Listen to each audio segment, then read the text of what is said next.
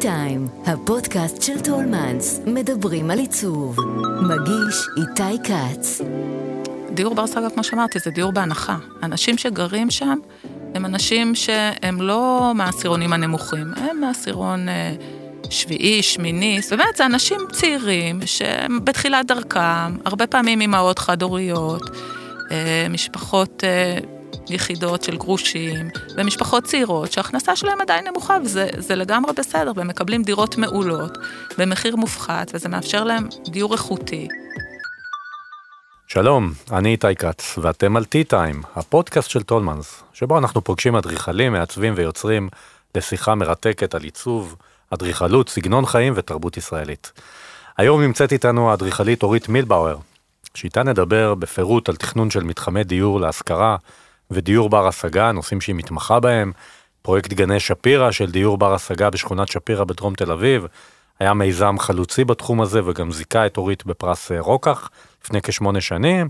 אבל המשרד שלה מתכנן גם מעונות סטודנטים, מתחמי בינו, פינוי-בינוי, מבני ציבור, יזמויות ועוד ועוד. אורית, כיף שבאת. תודה רבה, שמחה לבוא. אה, אז אולי בתור התחלה שתפי אותנו על איזה פרויקט מעניין את עובדת עכשיו, בימים אלה. כן, אז היום אה, היה לי יום מאוד מאוד מרגש, כי התחלתי אותו בוועדה של עיריית תל אביב, שם הצגתי פרויקט שאנחנו עובדים עליו אינטנסיבית כבר הרבה זמן, אה, פרויקט חדש בשכונת אה, שדה דוב, שנקראת שכונת אשכול. הצגתי שם פרויקט של 324 יחידות, שכולל מגדל של 40 קומות ושני בניינים מרקמיים, שכל כולו להשכרה. ואנחנו נבחרנו להיות הפרויקט הראשון שמציג אה, פרויקט בשכונה הזאת, ומציג את זה לוועדה לאישור, וקיבלנו ממש אה, ביקורות מצוינות על הפרויקט. אה, הרבה מחמאות, אז אה, באמת זה, זה היה בוקר מאוד מאוד מוצלח. אז את באה ביום מצוין מכאן. כן, אז אני כן, אני בהיי, אני בהיי. יש לזה איזשהו תקדים בישראל, אה, פרויקט מהסוג הזה של, שהוא מגדל של 40 קומות? שהוא פרויקט... שכולו על דיור להשכרה? כן. אה, לנו יש עוד פרויקטים של דיור להשכרה, אה, יש לנו היום פרויקט בדרך השלום בתל אביב על מגרש תעש ההיסטורי, ושם זה מגדל של 23 קומות, שכולו להשכרה, אני לא מכירה מגדל של 40 קומות אה, שכולו להשכרה. אגב... איזה, איזה ככה אתגרים זה מציף בפנייך בתור המתכננת כשעושים פרויקט כזה? יש שוני לעומת מגדל שהיה מיועד, ל... ש... שאינו מיועד להשכרה או דיור בר השגה וכדומה? יש קצת הבדלים, אבל אני רוצה רגע לשים דגש דווקא על, ה, על הנושא של התכנון האורבני, שבו אין הבדלים, כי בעצם כשאנחנו מתכננים פרויקט כזה גדול, ברוב החדש של העיר, שאנחנו רוצים שהרוב הזה יהיה באמת אורבני, ו, ויהיה הליכתי, ויהיה נעים אה, לנסוע בו, לרכב בו באופניים. אז באמת אנחנו חושבים על כל הדברים האלה מראש ברמה של התכנון האורבני, ובזה אין הבדל בין אה, תכנון של דיור להשכרה לכל פרויקט אחר שאנחנו אה, נרצה לתכנן בקונטקסט האורבני. אה, ההבדל בא, לידי ביטוי יותר בתכנון של הדירות, בתמהיל של הדירות, בחשיבה על השוכרים העתידיים. כי בניגוד לפרויקט רגיל, שהדייר שקונה את הדירה יכול לעשות בה איזה שינויים שהוא רוצה, וזה בדרך כלל קורה, כי כל רוכש דירה לוקח מעצב או מעצבת פנים ומתאים את הדירה לצרכיו. פה אין שלב כזה, בעצם הדירות כפי שהן אה, מושכרות. ולכן אנחנו צריכים לעשות חשיבה אפילו יותר מעמיקה על התפקוד של הדירה ומה נכון לקהל היעד, אה, כי בעצם אין פה את השלב הזה של השינויים. עכשיו, מעבר לזה, אנחנו גם בפרויקטים מהסוג הזה מאוד מקפידים שיהיו הרבה שטחים משותפים לטובת הדיירים. אה, אני מאוד מאמינה בקהילתיות, זה משהו שמלווה אותי בכל הפרויקטים שתכננתי. וגם בפרויקט הזה, זאת אומרת, מאוד חשוב לנו שיהיו הרבה שטחים אה, לטובת הקהילה, מקומות מפגש.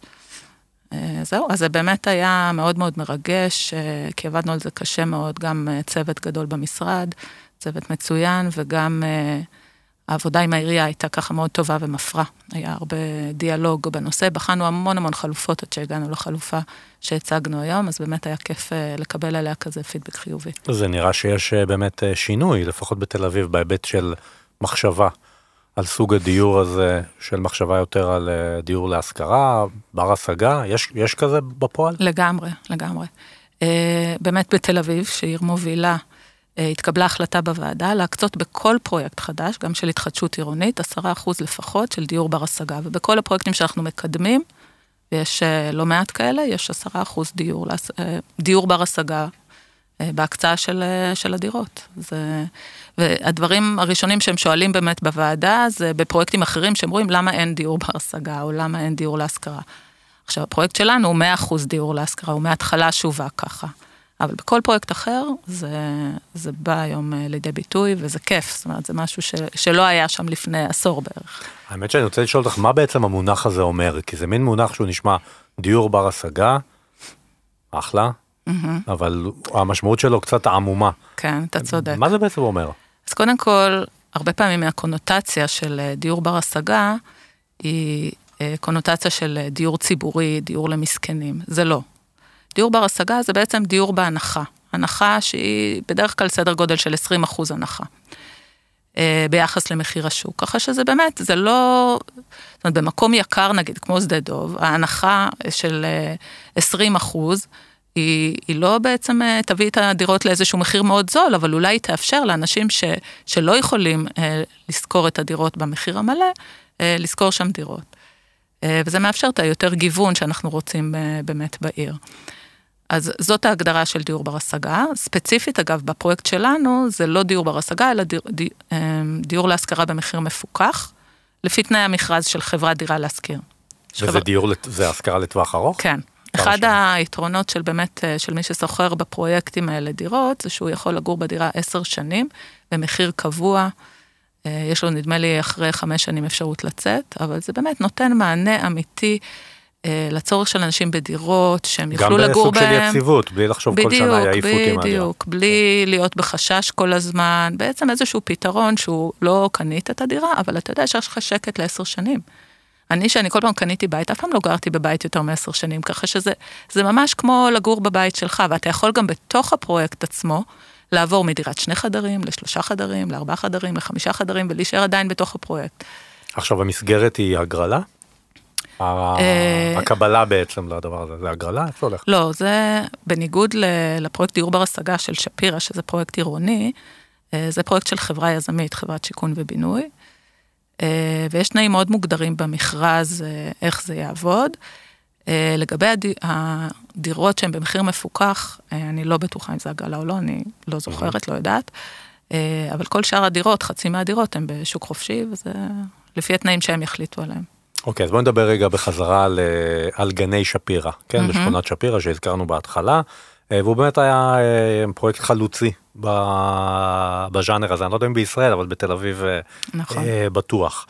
אז אולי תספרי, איך הוא בכלל נולד. כן, okay. אז קודם כל את השם גני שפירא, זה אני טבעתי, וזה גם אחד הדברים הכי נחמדים בפרויקט הזה, שבגלל שתכף אני אסביר איך זה קרה, אבל בגלל שהוא נעשה באופן כזה אינטנסיבי, אה, כמעט לא התערבו לי בתכנון. אז גם השם זה שם שאני בחרתי, ו... יפה. אז כן, זה, זה באמת היה לי מזל. אה, פנו אליי מעיריית תל אביב ב-2012, אה, בשם חולדאי, שהוא מאוד מעוניין לקדם דיור בר השגה במגרש, בשכונת שפירא, מגרש של ארבעה דונם, בייעוד מגורים, שהוא בבעלות עיריית תל אביב. ונאמר לי, האם אני יכולה תוך חצי שנה לתכנן להוציא היתרים ולהכין תוכניות לביצוע. לפרויקט כזה של כ-70 דירות מעל חניון. אמ, זה, זה זמן שהוא מאוד מאוד מאוד מאוד מהיר בתחום של אדריכלות, מי שמכיר יודע שרק היתרים היום, וגם אז אה, בתל אביב לוקחים כשנתיים, וככה זה במקרה הטוב שאין בעיות. אה, אז נענינו לאתגר, ובאמת אה, הצוות שלי ואני עבדנו סביב השעון, באמת, ליטרלי, ממש, סביב השעון, עד אחת, שתיים בלילה, כמו, כמו כלום כדי לעמוד בלוחות זמנים. ועמדנו בהם, והפרויקט יצא למכרז תוך חצי שנה, וגם לקבלנים שזכו בפרויקט, אה, הקצו שנתיים לבנייה, שזה גם זמן מאוד מאוד מהיר. ומתחילת תכנון עד אכלוס, שנתיים וחצי, זמן שיא. זה באמת מדהים. זה, זה באמת היה כיף ומדהים. ובגלל שזה נעשה כל כך מהר, אז אמרתי, התכנון שלנו כמעט ממש כמו שהוא מהיום הראשון, נשאר, וזה התכנון שנבנה, וזה באמת אחד הפרויקטים שעברו הכי פחות שינויים, שזה באמת כיף. אז למי שלא מכיר, בואי תתארי את הפרויקט, את האדריכלות. כן. אז uh, מדובר בשלושה בניינים, uh, בשכונת שפירא בתל אביב. הרעיון היה בהעמדה גם לייצר מעברים בתוך הפרויקט, כי הפרויקט לא גובל ברחובות, ובעצם יש איזושהי חצר פנימית שמהווה גם איזשהו מעבר שמקשר בין שני רחובות בהיקף של הפרויקט, ומוביל לגינת דה מודינה. אה, היה לי מאוד מאוד חשוב החלל הפנימי הזה כאיזשהו חלל משותף למפגש של הקהילה, כי בפרויקט הזה אה, לא אפשרו לנו אה, להקצות שטחים בנויים לטובת הדיירים. למרות שחשבנו על זה, דיברנו על זה, אבל אז עוד לא הייתה את הבשלות. היום יש כבר את הבשלות וכולם אפילו מבקשים את זה, שזה כיף. אבל אז עוד לא הייתה את הבשלות, אז אמרנו, אוקיי, אם אין שטח בנוי, לפחות שיהיה שטח פתוח משותף. ובאמת אה, תכננו את החלל המרכזי הזה כשטח שכל הכניסות של הבניינים אה, אה, פונות אליו, המרפסות של כל הדירות פונות אליו.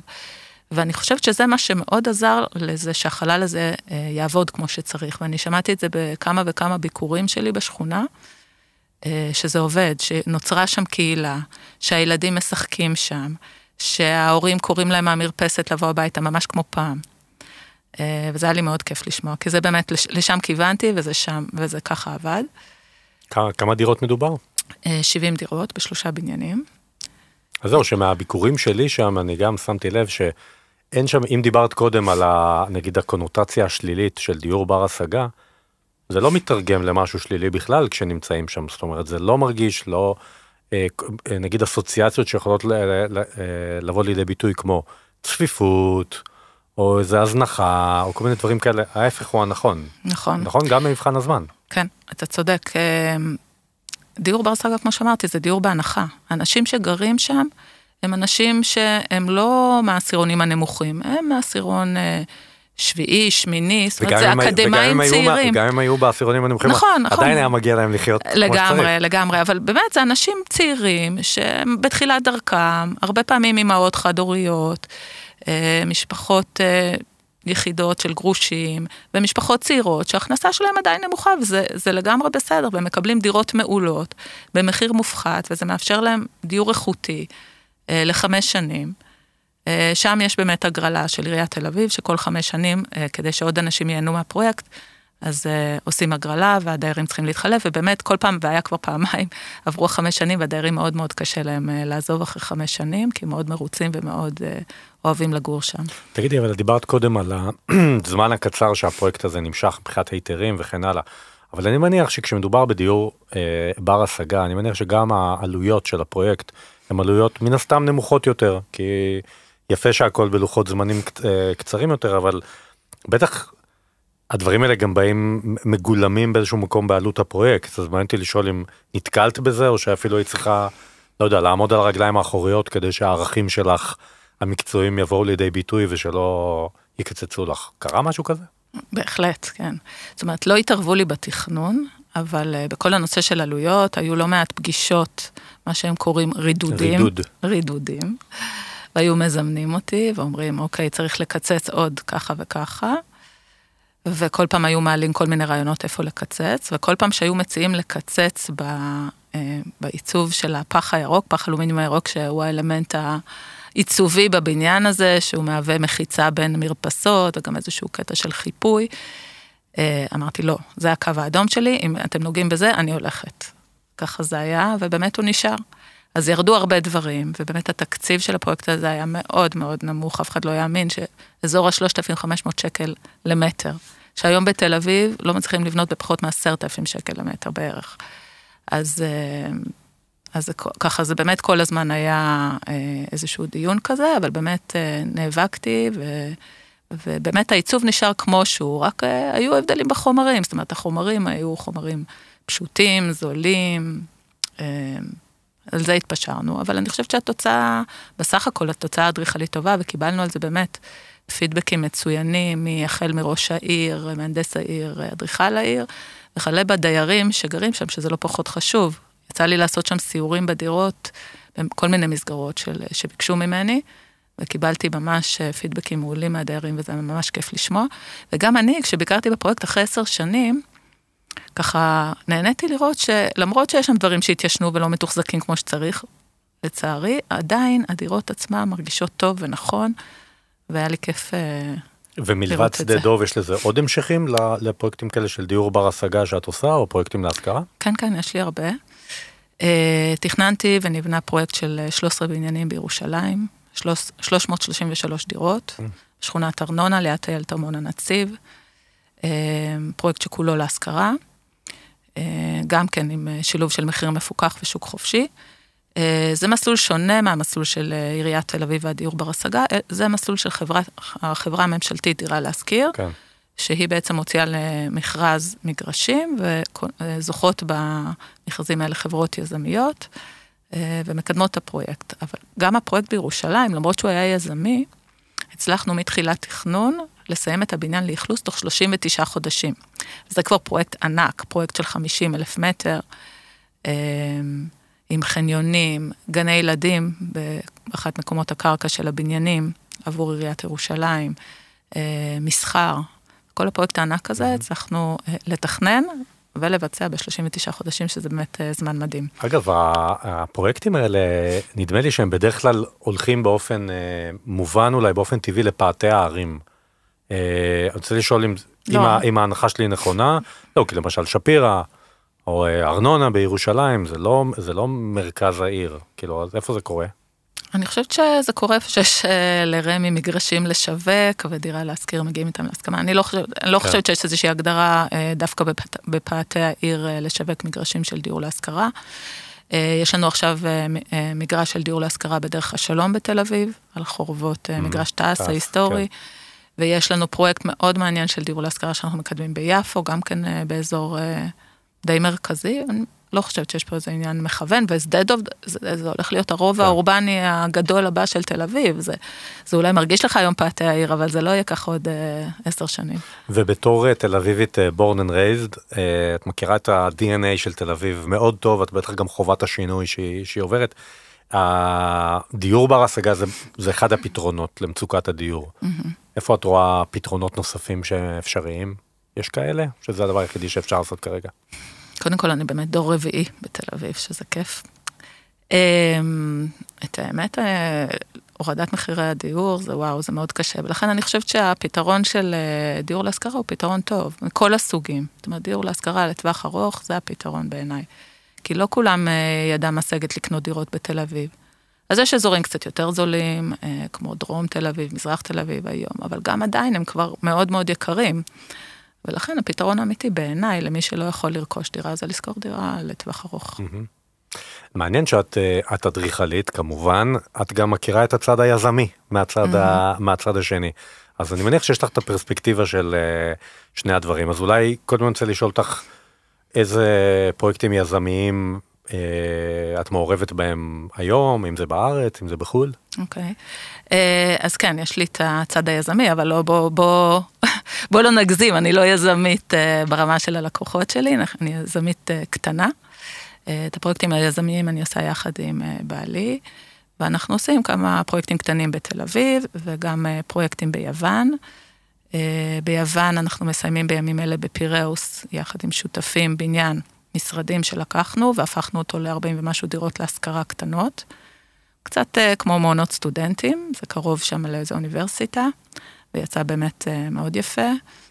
Uh, יש לנו בלפקדה פרויקט של ארבע וילות יוקרה להשכרה, על מגרש של עשרה דונם עם חוף פרטי. זהו, וככה, ובתל אביב, רובע שלוש, בניינים.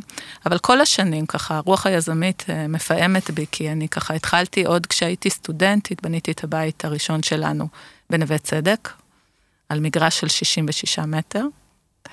אה, מגרש פיצי, פיצי, פיצי. אמרו לי ככה, אחר כך הבית היה, היה מקסים וגם התפרסם ככה בכל מיני כתבות, וממש אמרו לי ככה אה, שזה תוכנן כמו יאכטה, כי באמת... אה, ואחרי זה ככה בנינו לעצמנו, היה עוד איזה פרויקט ביפו, שבנ... שהגענו להיתרים ומכרנו, ועוד בתים ברמת החייל, קנינו, מכרנו, קנינו, מכרנו, וככה זה. מתגלגלים, נהנים, גם לעבור כל פעם ככה בתים. Uh, ועכשיו אנחנו עושים גם את היזמויות שהן לא, לא רק הבית שלנו, אז uh, זה נחמד. הייתה לך גם פאזה בניו יורק, נכון? אחרי הלימודים. בעצם כן. למדת כאן, אדריכלות, נכון. וישר אחרי הלימודים נסעת לניו יורק, מה היה? Uh, שלוש שנים אחרי הלימודים, אני ככה, בער בי חיידק האדריכלות מאוד מאוד חזק. וכבר משנה שנייה התחלתי לעבוד במשרדים, ככה שגם כשנסעתי לניו יורק אחרי שלוש שנים, כבר היה לי ניסיון של אה, איזה חמש שנים, ואני זוכרת ברעיונות שבאתי למשרדים בניו יורק, צחקו לה, אמרו לי, וואו, כאילו, איך עשית כל כך הרבה בכל כך מעט שנים? כאילו, זה היה, זה היה ככה מצחיק, ובאמת הגעתי לניו יורק בתקופה טובה, אה, שהייתה בה הרבה עבודה, וחיפשתי לעבוד במשרד דווקא רציתי משרד מאוד גדול, כדי לראות מה זה לעבוד במשרד גדול אמריקאי. היו לי דווקא כמה וכמה הצעות, ובחרתי לעבוד במשרד שנקרא פרקינס איסטמן. אה, בזמנו הם היו 200 אדריכלים, היום הם כבר איזה 500 לדעתי. וגם ביקשתי לעבוד על פרויקט בעיר עצמה, בעיר ניו יורק. אה, ועבדתי על פרויקט של, שנמצא ליד הטווינס, אז הם, אז הם עוד היו קיימים. אה, של בתי קולנוע ובית מלון. הייתי חלק מצוות מאוד מאוד גדול, אבל בגלל שהייתי צעירה, אז אה, נתנו לי לתכנן שם את החדרי מדרגות, היו 12 חדרי מדרגות בקומפלקס. אה, כל החדרי מדרגות היו חדרי מדרגות מאוד מורכבים, לא הכרתי לפני זה בארץ את המושג, יש, זה נקרא scissor stairs. שמעת את המושג? זה שני לא. חדרי מדרגות בתוך חלל אחד של חדר מדרגות. וזה ככה לקח לי בהתחלה ככה כמה שעות להבין מה רוצים ממני בדיוק. וכשהבנתי, ככה, זהו, התחלתי לרוץ על כל החדרי מדרגות, וממש קראו לי שם ה stair master במשרד, וזה ככה היה המומחיות שלי. אמ, לא אגיד שזה היה כזה מעניין וכיף, אבל אה, התקופה שם הייתה, מבחינה מקצועית, כן? אבל היה לי ממש ממש כיף אה, לגור בניו יורק, לחוות את ניו יורק, אה, להיות עם אנשים מכל העולם שעובדים שם במשרדים. אז אה, זאת הייתה חוויה. ומן הסתם גם אחרי תקופה במשרד כל כך גדול, אם החלטת שבסופו של דבר את לא רוצה לעבוד במשרד כזה גדול, זה בטח גם הוביל אותך באיזשהו מקום להחלטה לפתוח משרד אה, משלך, לא? כן, אני מאז ומתמיד ידעתי שאני, משנה ראשונה ידעתי שאני הולכת להיות עצמאית, זה האופי שלי. ידעתי שיהיה לי משרד משלי, והייתי בטוחה שכולם רוצים. ואמרתי, וואו, יהיה לי מלא תחרות, 80 אנשים, כולם רוצים להיות uh, בעלי משרדים, וואו, כמה קשה יהיה. ואז זאת באמת גם לא הייתה תקופה, uh, הייתה, לא הייתה הרבה עבודה בארץ באותה תקופה. כולם אמרו לי בכלל שאני משוגעת ללכת ללמוד אדריכלות, כי אין בזה עבודה, ככה זה היה בשנות ה-90, סיימתי ב-95. ובאמת כשחזרתי מניו יורק, ככה התלבטתי מה הלאה. וזה לא, לא הייתי כל כך הרבה זמן בניו יורק, הייתי פחות משנה. וזהו, והחלטתי לקפוץ למים ולנסות, וזהו. רוצה לשאול אותך על uh, תחרות מוזמנים שזכית בה, לתכנון בניין חדש לעיריית uh, ראשון לציון. נכון. אז בואי תספרי על הבניין וגם איפה זה עומד. כן, קודם כל זה באמת uh, פרויקט מאוד מיוחד ומאוד מרגש, כי זה בניין של עירייה, אחת הערים הגדולות בארץ, שזכינו שם בתחרות מוזמנים. פנו אלינו ולעוד ארבעה משרדים. אה, והגדרת התחרות הייתה בעצם שהם צריכים עוד מבנה לטובת המשרדים של ראשון, שמפוזרים היום אה, בכל מיני מקומות בעיר. והם הציעו לנו אה, מגרש פנוי ליד הבניין שקיים היום, שנבנה יחסית לא מזמן, לפני, אני חושבת, עשור בערך. ואנחנו, כשהצוות שלי ואני, כשסיירנו במקום, הרגשנו בצורה מאוד מאוד חזקה שזה לא נכון לבנות על המגרש הריק. זה פארק שם היום, זה פארק אגב היסטורי שנבנה על ידי רוטשילד. היה נראה לנו ממש לא נכון לבנות uh, על השטח uh, הפנוי, והחלטנו בעצם uh, להוסיף בניין חדש צמוד לבניין הישן. הבניין הישן הוא בצורת משולש, ואנחנו בעצם החלטנו uh, להפוך את המשולש לריבוע. Uh, אנחנו עושים שינויים פנימיים בכל החללים. אנחנו בעצם מצמיחים, ויש עוד מתחת להכל חניון תת-קרקעי, אנחנו מצמיחים עמודים מהחניון התת-קרקעי, אה, שיוצרים לנו איזשהו גריד שעליו, שעליו אנחנו מסתמכים, וככה אנחנו אה, בעצם מחברים את הבניין החדש שלנו לבניין הישן. עכשיו, מאוד היה חשוב לנו בבניין החדש הזה, אה, לפתוח אותו כמה שיותר לציבור, כי היום הבניין, הקיים הוא ככה די סגור, מגיעים אליו רק אולי כשרוצים לעשות כמה סידורים בעירייה. אנחנו רצינו בניין שיזמין את uh, תושבי העיר להגיע לבניין, להשתמש בו, ולא להגיע רק לצרכי הסידורים המסוימים שהם צריכים עם העירייה. ולכן בתכנון שלנו גם השארנו רחבה ציבורית גדולה בקומת הקרקע עם בית קפה. גם יצרנו מדרגות שהן מדרגות חיצוניות שעולים לקומה שנייה, ושם תהיה מסעדה ועוד מרפסת גדולה שמשקיפה אל הפארק. גם עשינו גג ירוק פתוח לציבור מעל הבניין. אודיטוריום ועוד כל מיני פונקציות שבאמת יעשירו את הבניין עירייה ובאמת הבניין עירייה עבור התושבים ולא רק עבור עובדי העירייה. ותמיד ב... כשיש תחרויות כאלה נשאלת השאלה, אוקיי, זכיתם, האם זה גם ייבנה? אה, אני מאוד מקווה שכן, אבל כבר יש לנו חוזה חתום, ואנחנו התחלנו לעבוד על זה. אה, אוקיי, אז מצבכם טוב. אז מצבנו טוב, כן, כן. אני בדרך כלל, זאת אומרת, במשך השנים ניגשתי אה, לכמה וכמה תחרויות, אה, חלקם פתוחות, חלקם מוזמנים. השתתפתי גם בתחרות מוזמנים של מוזיאון מוזה, שמעתי את הפודקאסט של קימל אשכולות שזכו. אה, זה גם כיף, זה מאוד מעניין, ובדרך כלל כשאני ניגשת לתחרות אני בודקת היום, שאני יותר חכמה, שבאמת יש את התקציב לבנות את הפרויקט והם באמת רציניים. כי באמת אה, זה פחות מעניין אה, לזכות בתחרות ושלא יקרה איתה כלום, וזה קרה, זה כן. קרה לי בתחילת דרכי אגב, שזכיתי יחד עם קבוצה של חבר'ה אדריכלים ביחד בתחרות למוזיאון השואה בחיפה, והוא לא נבנה עד היום. אז זה היה מאוד כיף, מאוד מכובד, אבל הנה פה אבל את... לא זכה, אבל לא, אבל לא קרה. אמ, אני רוצה לשאול אותך לקראת הסוף, מה לדעתך המרכיבים שעושים עיר טובה? את uh, מסתובבת גם בעולם, את uh, מתכננת גם במקומות אחרים.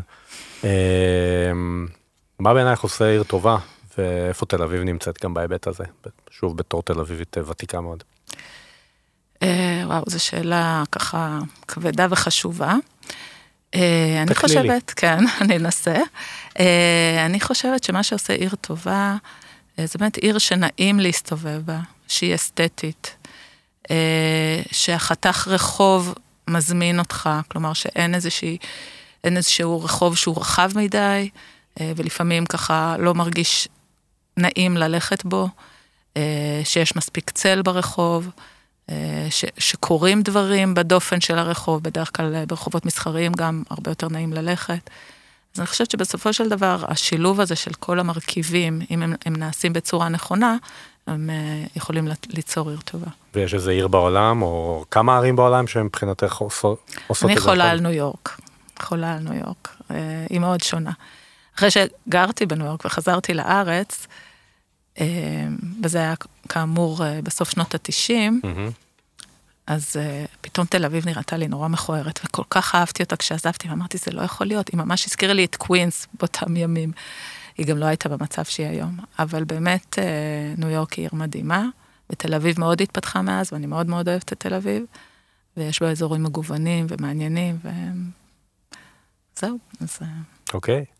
אה, אם בא לך לשתף את מי שמאזין לנו עכשיו באיזושהי חוויה תרבותית שנחרטה בך מהזמן האחרון, משהו שחווית ואת רוצה לשתף, זה הזמן. אני חושבת שהחוויה התרבותית שאני לוקחת בחלק כבר כמה חודשים, זה ההפגנות. ההפגנות אה, בקפלן, בירושלים ובעוד מקומות, שכחלק מקבוצת המתכננים שאני גם אה, חברה בה, אנחנו מפגינים. אה, הדמוקרטיה והליברליזם מאוד מאוד קרוב לליבי, ואנחנו לא הולכים לוותר, ואנחנו הולכים להיאבק, ו- ואנחנו נצליח, אנחנו ננצח. אז אני מזמינה את כל מי ששומע לבוא ולהצטרף לכל ההפגנות, למי שעוד לא שם, כי רוב האנשים שאני מכירה כבר שם, אבל אם במקרה מישהו שומע ועוד לא שם, אז אני אשמח שהוא יצטרף. כל הכבוד. אדריכלית אורית מילבר, רוצה להגיד לך תודה רבה שבאת להתארח כאן. תודה רבה. נהנית כמוני, ותודה לכם שהאזנתם. חפשו את שאר הפרקים של הפודקאסט T-Time של טולמנס באפליקציות ההסכתים. אני איתי כץ, להתראות. האזנתם ל-T-Time, כל מה שמרגש בעולם העיצוב.